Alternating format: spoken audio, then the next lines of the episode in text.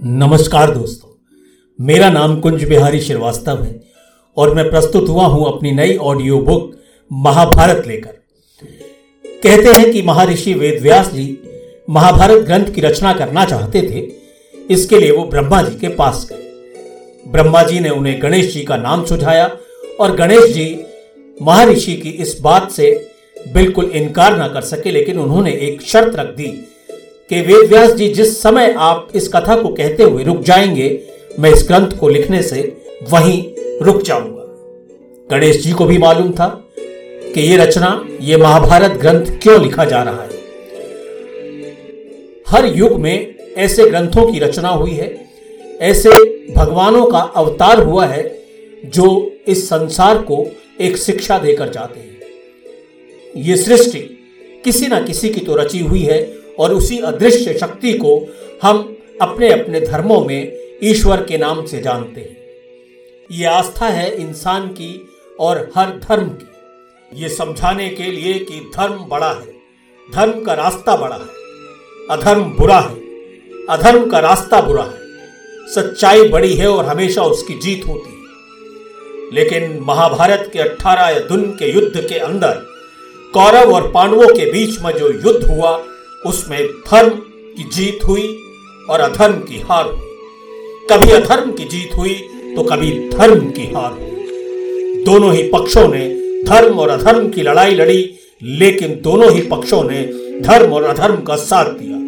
पांडवों ने कुछ धर्म ज़्यादा किया, अधर्म कम, और कौरवों ने अधर्म ज़्यादा किया और धर्म कम। लेकिन दोनों ही पक्षों में हार गई इंसानियत। महाभारत का कारण द्रौपदी का चीरहरण बना। श्री कृष्ण ने महाभारत के युद्ध के दौरान गीता का ज्ञान दिया और वही गीता आज भी हमें चलाती है।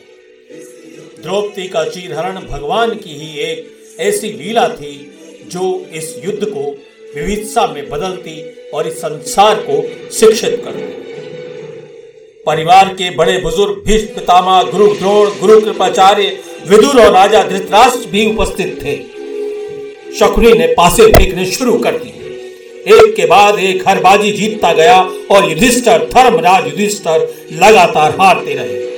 धर्मराज युधिष्ठर अब अधर्म के रास्ते पर थे। उन्होंने अपनी सारी धन संपदा हारने के बाद, अपनी दासियों को हारने के बाद स्वयं को भी दाव पर लगा दिया और जब कुछ नहीं बचा तो उन्होंने द्रौपदी को दाव पर लगा दिया। दुर्योधन द्रौपदी से पहले ही बहुत ज़्यादा चिढ़ता था। द्रौपदी ने उसको अंधे का पुत्र कहा था और वो उसका बदला लेना चाहता था। द्रौपदी का चीर हरण होता रहा। द्रौपदी विलाप करती रही, मदद के लिए पुकारती रही, लेकिन वहाँ उसकी सहायता करने वाला कोई नहीं था। दुशासन से कहा, पांडवों के राजसी वस्त्र उतार लो और द्रौपदी को भी निर्वस्त्र कर दो।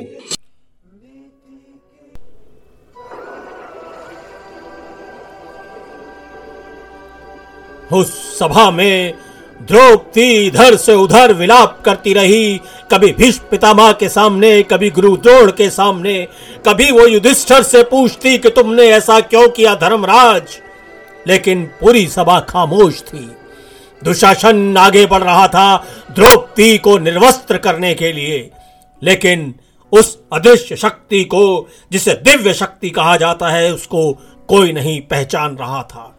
वो वहाँ छुपा हुआ द्रौपदी की अस्मत बचाने के लिए ऊपर से ही साड़ी को उसके शरीर पर लपेटता चला गया और दुशासन और दुर्योधन के लाख चाहने के बाद भी उसको निर्वस्त्र नहीं कर पाए।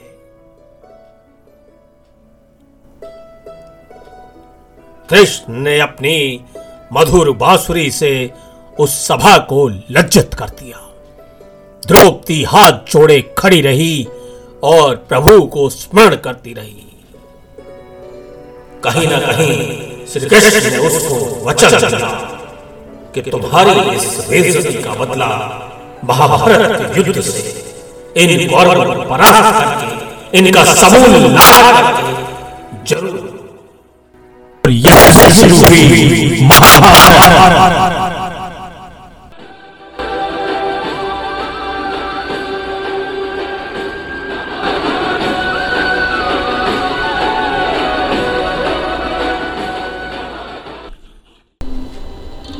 अश्वत्थामा की हार के बाद महाभारत के युद्ध का अंत हो गया।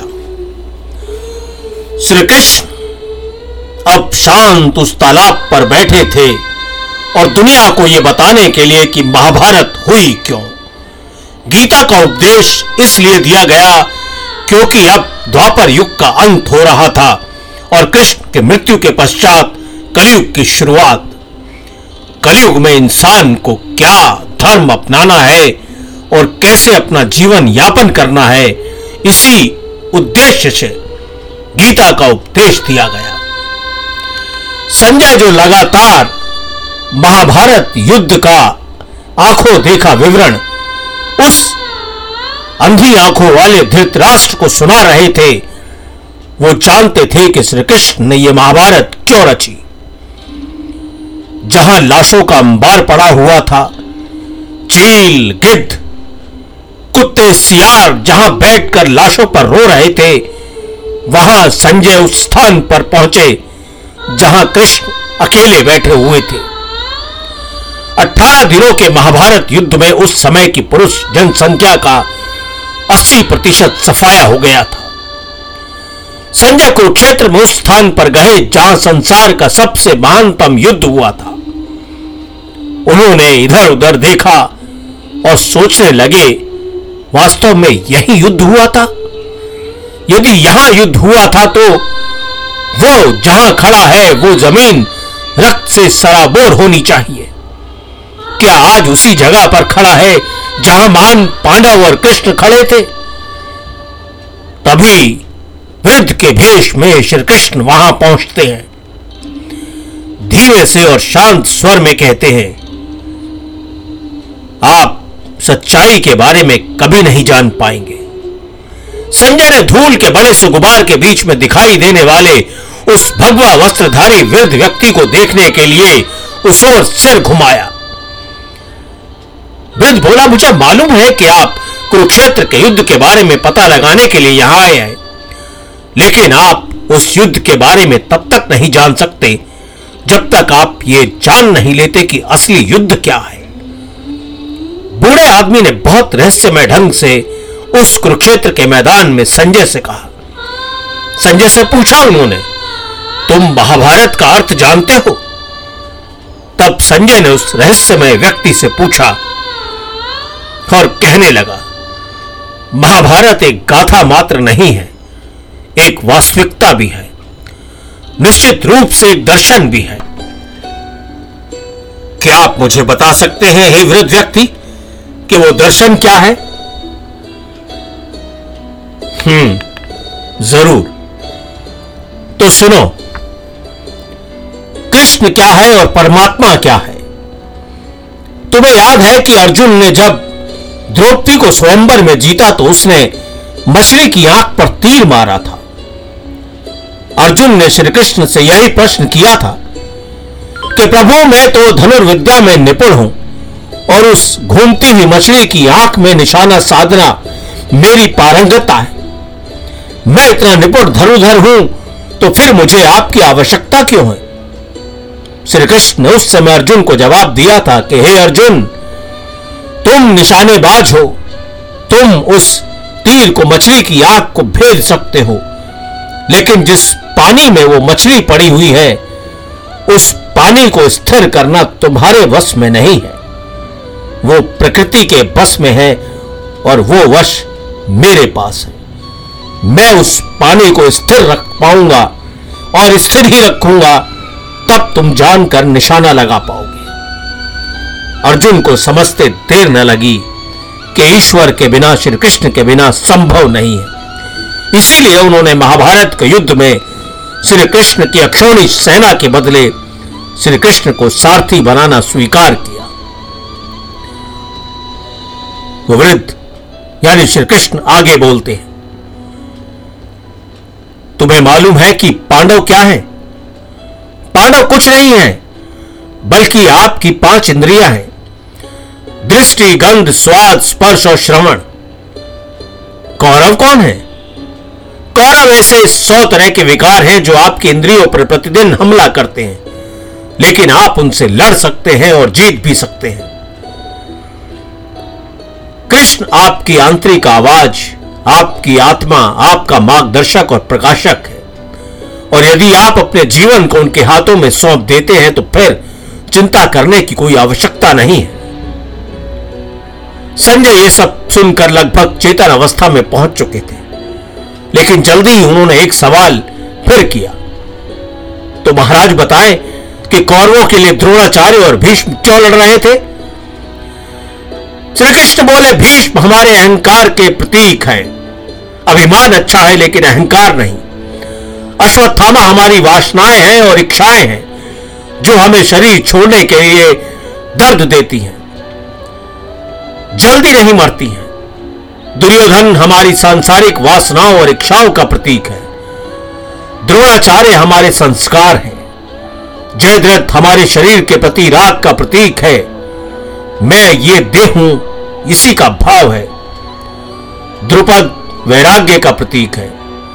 अर्जुन मेरी आत्मा है और मैं ही अर्जुन हूँ, और स्वयं नियंत्रित भी हूँ। कृष्ण ही है जो परमात्मा है। पाँच पांडव, पाँच नीचे वाले चक्र भी हैं। मूल आधार से विशुद्ध चक्र तक। द्रौपदी कुंडलिनी शक्ति है, वो जागृत शक्ति है जिसके पाँच पति और पाँच चक्र हैं। ओम शब्द ही कृष्ण का पांचजन्य शंखनाद है, जो मुझ और आपकी आत्मा को ढांडस बंधाता है कि चिंता मत कर। मैं तेरे साथ हूँ। अपनी बुराइयों पर विजय पा। अपने निम्न विचारों, अपनी निम्न इच्छाओं, सांसारिक इच्छाओं, अपने आंतरिक शत्रुओं यानी कौरवों से लड़ाई कर और अर्थात अपनी भौतिक वासनाओं को त्याग कर और चैतन्य पाठ पर आरूढ़ हो जा। विकार रूपी कौरव अधर्मी और दुष्ट के प्रकृति है। श्री कृष्ण के साथ होते हुए भी बहत्तर हज़ार नाड़ियों में भगवान की चैतन्य शक्ति भर जाती है और हमें पता चल जाता है कि मैं चैतन्यता, आत्मा, जागृति हूँ। मैं अन्न से बना शरीर नहीं हूँ। इसलिए उठो, जागो और अपने आप को, अपनी आत्मा को, अपने स्वयं के सच को पहचानो। भगवान को पाओ। यही भगवत प्राप्ति या आत्म साक्षात्कार है। यही इसी मानव जीवन का सर्वोच्च लक्ष्य है। यह शरीर ही धर्म क्षेत्र है यह शरीर ही कुरुक्षेत्र है। धृतराष्ट्र ज्ञान से अंधा हुआ मन है, अर्जुन आप हो और संजय आपके आध्यात्मिक गुरु हैं। ये सब बातें सुनकर संजय धरती पर बैठ गए। इसलिए नहीं कि वो थके हुए थे, बल्कि इसलिए कि वो जो समझ लेकर आए थे एक एक करके धाराशाही हो रही थी। फिर भी उन्होंने एक प्रश्न पूछा तो फिर कर्ण के बारे में आपका क्या कहना है? श्री कृष्ण ने कहा, कर्ण आपके इंद्रियों का भाई है। वो इच्छा है, वो सांसारिक सुख के प्रति अपनी राग का प्रतीक है। वो आपका ही एक हिस्सा है। लेकिन वो अपने प्रति अन्याय महसूस करता है और आपके विरोधी विकारों के साथ खड़ा दिखता है। इसीलिए उन्होंने कौरवों का साथ दिया। जब आप अपने विकारों के विचारों के साथ खड़े रहने में कोई ना कोई कारण या बहाना बनाते हैं तो फिर आपकी इच्छाओं का, आपके विकारों का बह जाना ही प्रेरित करता है। इसीलिए कर्ण की मृत्यु क्योंकि वो अपने इच्छाओं के लिए दुर्योधन का मित्र बना। और उसी की मित्रता के कारण उसने उस निहत्ते अभिमन्यु को उस स्थान पर मारा जहाँ पानी नहीं था। यही नियति मैंने कर्ण की करी कि उसके रथ के पहिए को ठीक उसी जगह फंसा दिया और वो जब पानी के लिए आश्रित होकर अर्जुन से मांग रहा था तो मैंने तीर चलाने का आदेश दिया। इस दुनिया को इस संदेश देने के लिए कि जो कर्म आपका है, उसका फल आपको यही इसी मृत्युलोक पर भोगना होगा। यही महाभारत का सार है। आपके कर्मों का फल तुरंत नहीं मिलता जिस प्रकार जब तक आप बीज को बोते हैं और बीज को समय लगता है पौधा बनने में, पौधा से पेड़ बनने में और फिर फल देने में। यही कर्म की नियति है कि कर्म आज करोगे उसका फल एक समय और निश्चित अवधि के बाद मिलेगा। जो जैसा कर्म करेगा, वैसा फल देगा भगवान। यही कलयुग में होगा और आने वाले युगों में यही गीता आपका मार्गदर्शन करेगी। जिस दिन श्री कृष्ण की मृत्यु जंगल में उस बघेलिए के तीर से हुई, उसी दिन से कलयुग की शुरुआत हुई। कलयुग आते ही आपस में सगे संबंधी भाई भाई महाभारत युद्ध की तरह अपनी पाँचों इंद्रियों को नियंत्रण में न रख पाने के कारण लड़ रहे हैं। यही गीता कहती है कि यदि तुमने मुझे समझ लिया और मेरे पथ पर चले तो यह युद्ध वही थम जाएगा जहाँ से आपने शुरू किया है।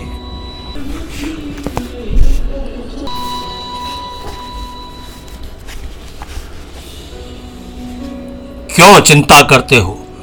तुम्हें कोई नहीं मार सकता। आत्मा ना तो जन्म लेती है और ना ही मरती है। सदा सर्वोत्तम ही हुआ है, सदा सर्वोत्तम ही होता है और सदा सर्वोत्तम ही होगा।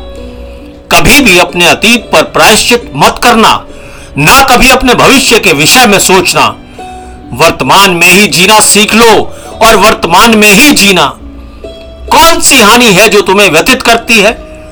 तुम साथ क्या लाए थे अपने? तुमने यहाँ क्या खोया है? जो कुछ भी तुम्हारे पास था, अब खो गया है। जो कुछ भी तुम्हारे पास यहाँ है, वो यही खो जाना है। खाली हाथ आए हो, खाली हाथ जाओगे। जो कुछ भी तुम्हारे पास है, परम पिता परमेश्वर का उपहार था। जो कुछ तुमने खोया, उसी के पास वापस चला गया। तुम खाली हाथ आए थे और खाली हाथ ही जाओगे। शेष शून्य होगा। जो कुछ अब तुम्हारे पास है, कभी किसी और का था और भविष्य में किसी और का हो जाएगा। उसके प्रति मोह मत रखो। मोही चिंताओं का मूल कारण है। यही इस महाभारत युद्ध के बाद मनुष्य को यदि खुश रहना है तो इन बातों को जानकर आगे बढ़े और गीता के साथ जीवन को आगे बढ़ाए।